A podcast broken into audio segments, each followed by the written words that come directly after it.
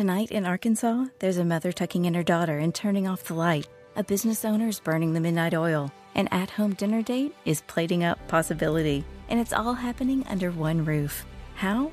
The power of a conversation, like the one John from Integrity Solutions had with First Horizon Bank about his vision for a sustainable mixed use building. Now it's not just words, it's life. First Horizon Bank. Let's find a way. Go to firsthorizon.com slash John. First Horizon Bank member FDIC. Welcome back to Bucks Beat. This is episode 92. Joining me in a few minutes, PGA Tour pro Kevin Kisner joins me to talk about his fascinating start to the 2024 PGA Tour season, which includes his NBC golf broadcasting debut and his love for Kirby Smart and the Georgia Bulldogs. You knew that was coming, right? Right now, I need to vent. I'm upset about the vote no, not the New Hampshire primary. I'll leave that to the boys on Extra 1063. I'm upset about the Baseball Hall of Fame vote and Andruw Jones getting left out again in his seventh year on the ballot.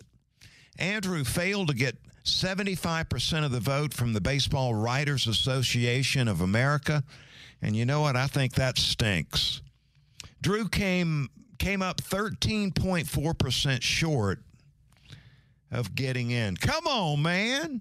Even the great Willie Mays called Andruw Jones the greatest center fielder he's ever seen. And that's freaking Willie Mays talking. Analytic freaks, pay attention. Andruw's war stat is higher than Joe Mauer's and Todd Monken's, and they both got in. And know this Andruw remains one of only four players all time in the history of the game with 10 gold gloves and 400 home runs. The others, Mays, Griffey Jr., and Mike Schmidt. All three are obviously Hall of Famers. And let me throw this one into the mix, too. Andruw is remains the youngest player to ever hit a bomb in a World Series game. Remember that? He was a teenager. His 10 year run in Atlanta was nothing short of spectacular. Just ask Smoltz, Glavine, and Maddux. Drew is a big reason why all three of those guys are in the Hall of Fame.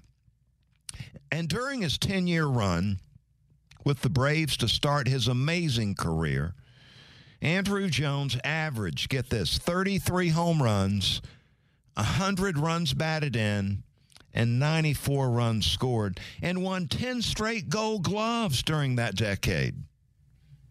So, what's wrong with the writers? Are they just mean or what? Why did they give him the stiff arm for the seventh year in a row? Well, best I can tell, most of these writers are obsessed with the sharp decline after Andruw left Atlanta. And right now, they're just blinded by that.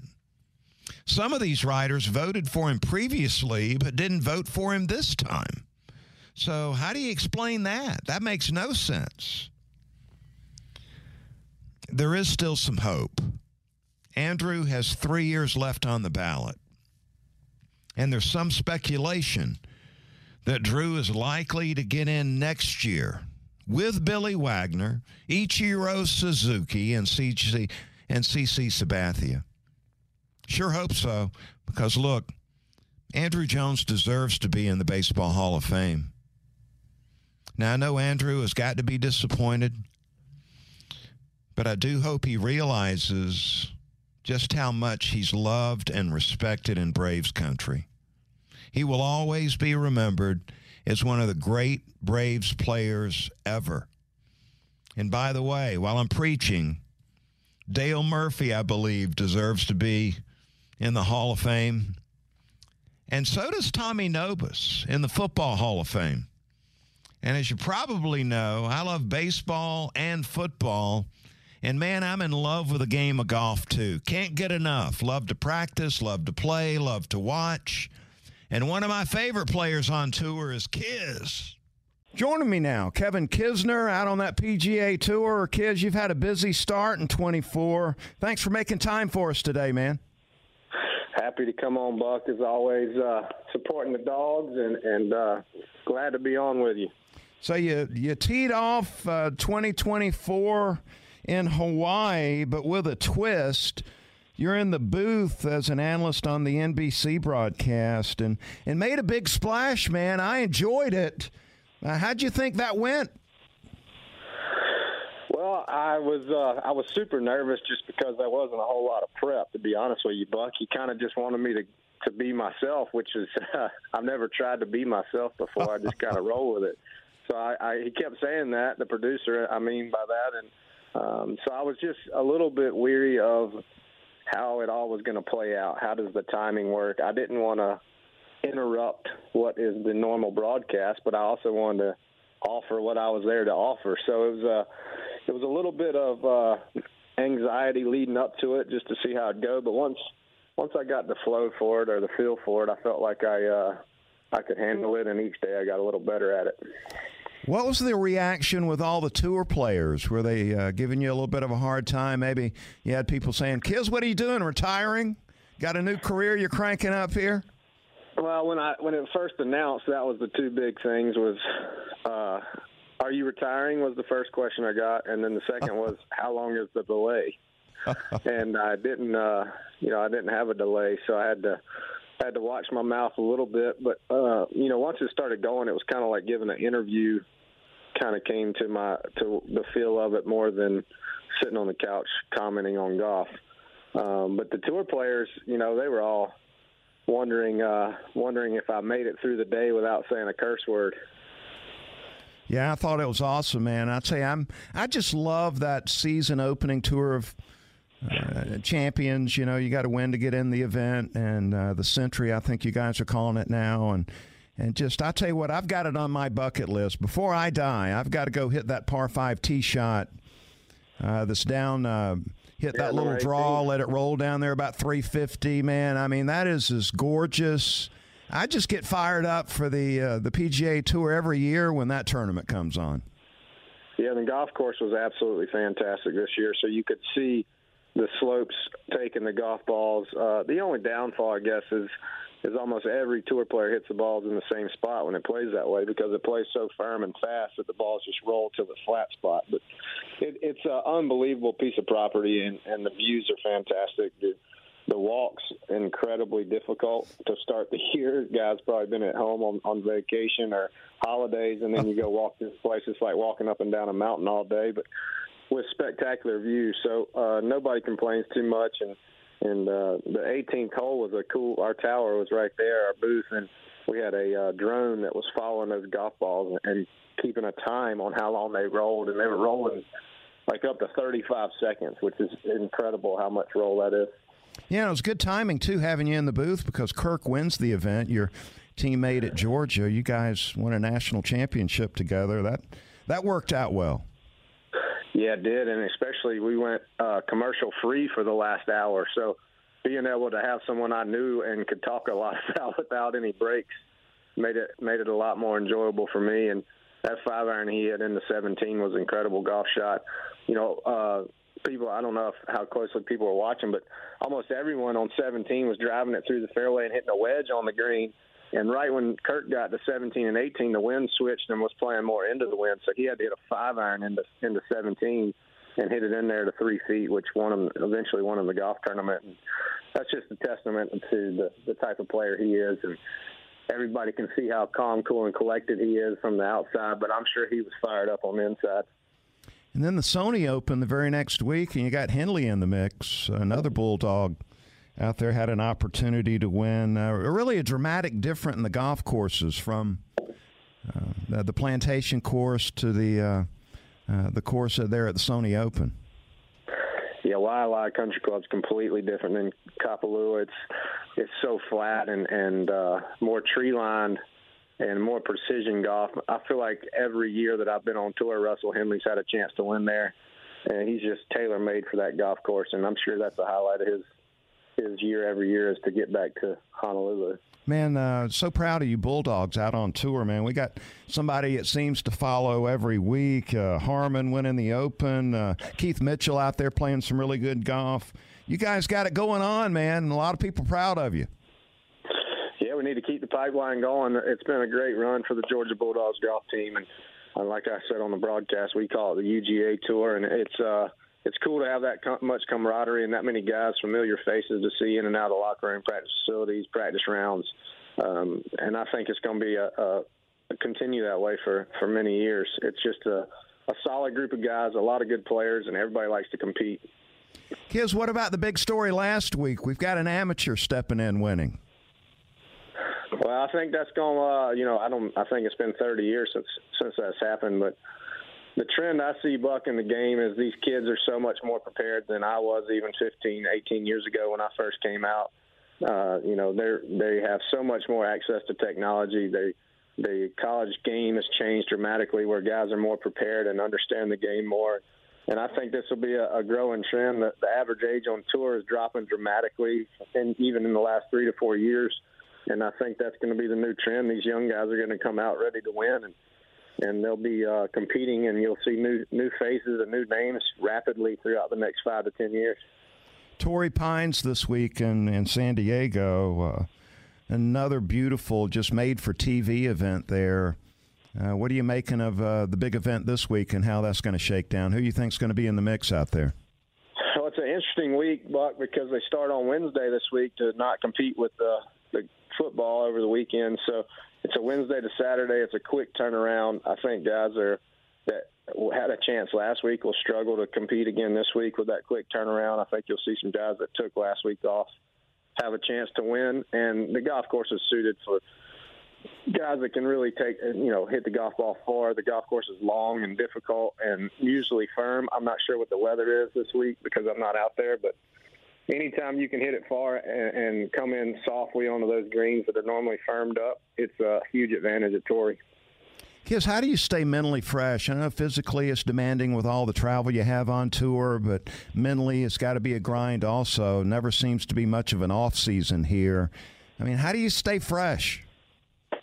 You got to take time off, but then you feel like you're losing when you're taking time off. So it's a it's a hard dynamic to to uh, figure out. So the travel seems to be the hardest part as you get older, Buck. The the leaving the kids at home and, and staying in hotels by yourself where you used to travel with your family or just your wife early in your career and the many stages you see throughout a PGA Tour career just you know my friends are you don't see them as much uh maybe not getting in as many tournaments the guys I came out with or have lost their status or have kids and and you just don't see as much. So you're seeing a lot more young kids, and uh, it's kind of weird to see see as you're looking looked at as one of the older guys. So trying to to balance all that is is what we're trying to do later in in our careers. Kiz can't have you on without talking a little Bulldog football. So I'm I'm still a little frustrated and angry with the college football playoff committee passing over Georgia first time the one seed has fallen all all the way out of the college football playoffs with a loss in the conference championship game. Man, how you feel? You you over that yet? I didn't much like it either. I, I had a really sick feeling after we lost that game that I felt like we were going to be the odd man out, but thought it could have been a cool way to be on that committee and, and maybe call those teams at three, four, five, and six, and, and figure out a way to play a home game or a, a neutral site somewhere and and figure out a way to to put it on some type of streaming service or someone to pick it up and let's play for it. I think it could have helped out the segue into the 12 team playoff, and I also think you know probably could have helped out all these opt outs that we didn't want to see in bowl games. So you still could have had your bowl games a month later, and and it would have been a cool way to to figure all that out and, and segue to the new playoff system. Boy, we put it on Florida State in that Orange Bowl, though, didn't we?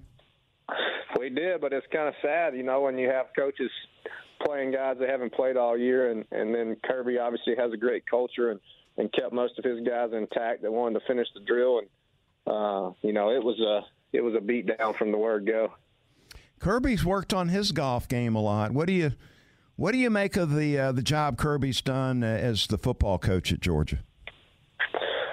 I think he's just met every expectation that that people thought. We knew that he was going to bring a standard that was at the top level uh, from all the experience he's had and all the great coaches that he's been under, and you know the intensity that he was going to bring to his alma mater. And his, you know, I've talked to him a ton. His dream was always to win a national championship at his alma mater, and he he succeeded. And I think he wants more of that, which is a fantastic deal. And I just love the culture that he's brought. You know, guys don't give up on us and they continue to keep pounding, and, and I love that. Do you get a chance to go to Sanford Stadium, uh, check out one of the home games during the course of the year? Does that schedule allow you to get you and the family up there to enjoy that atmosphere? Yeah, we try to go to at least one with the kids every year and then one with friends. So two a year is what kind of our trend's been the last few years. We love getting back and seeing people. We love Athens. We uh, we got married there, and it's our favorite our favorite town to hang out. And obviously, we both love the dogs. So raising our children to love the dogs, and they're all in too. Raising them right, kids. Do you get a lot of go dogs out on the tour? There, these bulldog fans are all over the country. They're all over the country, and it's it's increased dramatically since Kirby's been the head coach, and we we're kicking everybody's butt. It sure seems to be go dogs more and more. Kiz, we appreciate your time, man. Keep up the great work. Uh, hitting that golf ball, man. Got a lot of people pulling for you back home, and and best of luck with that broadcasting thing. I think you're off to a great start. We'll hear you again or see you again at the Phoenix Open coming up. Yes, sir. Looking forward to it. I appreciate you having me on, Buck, and go dogs. Great having Kiz on, man. I love that guy. I'll finish out this episode with more on the Falcons head coaching search that seems to have been going on for months now. The Falcons as you know, will not be hiring Jim Harbaugh, who signed up with the Chargers. But tell you what, Harbaugh sure did leverage the Falcons' job to get a deal that he wanted from the LA Chargers. Good job, Jim. Best I can tell, Coach Bill Belichick is not interested in the Falcons' job because he wants no part of reporting to Rich McKay. Certainly can't blame him for that. So, look, Falcons fans, the splash hire as we say in the South, it just ain't going to happen, apparently. Mike Vrabel interviewed at Mr. Blank's mansion, but then left for Charlotte without the job offer. And now the Panthers have hired Dave Canales. And so, as of now, if you believe Boomer Esiason's claim that the Commanders will hire Lions offensive coordinator Ben Johnson, only two jobs remain Seattle and Atlanta. Falcons fans, prepare yourself to see one of the B list candidates get hired here with the Falcons. Wait, wait on it, wait on it. And prepare yourself to help to hear Mr. Blank and Rich McKay tell us this B list candidate they've just hired is the coach they were searching for all along. It's going to do it for episode 92 of Bucks Beat. I'll be back soon with episode 93 and some Braves talk. Thanks for listening. Spring is here and baseball is back. You can't forget the Derby. I love the hats. Do you have yours yet? My hat? I treated myself to a whole outfit. If you want to be able to treat yourself, then you should check out the Nest Savings Account at LGE Community Credit Union, where they want you to reach your savings goals faster. Take it from a pair of 680 The Fan wives. Head to lgeccu.org to find out what makes their team number one in Georgia. Support for Extra 1063 comes from Natural Body Spa and Skin Remedy, celebrating their 35th anniversary and offering gift cards in store and online. You can discover Mother's Day and anniversary presents online at Natural Body Spa and Skin Remedy at naturalbody.com. The fan is ready for Brave season. Are you? 3 1 smoked high in the air, deep center field, and heading for the horizon. A home run by Olson. We're streaming every game of the Braves 2024 season free on the 680 The Fan app. So make sure you download it now and don't miss a pitch of the Braves this season.